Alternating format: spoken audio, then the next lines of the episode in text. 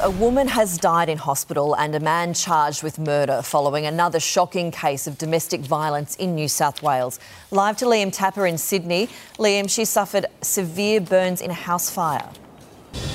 Yeah, morning, Angie. She certainly did. And that woman, a 65 year old, she was flown from Bribbaree. It's around four hours southwest of Sydney. She was flown yesterday afternoon to the Royal North Shore Hospital with burns to 90% of her body. Uh, tragically, she has died this morning at around 3 a.m. Now, we understand that her son, Shannon Noble, a 42 year old, he allegedly lit a fire at her home, which has destroyed that home in regional New South Wales. He, he went on a he fled the scene before a manhunt uh, was put in place, but he handed himself in at Parkes Police Station at around 11 o'clock last night. Now, after his mother uh, passed away this morning, he was charged with a number of domestic violence offences, most notably being murder. Now, he is currently being questioned by police. Uh, he will face court in Parkes this morning. And Angie, a report is being put forward uh, to the coroner, but certainly a tragic set of circumstances, yet another case of domestic violence.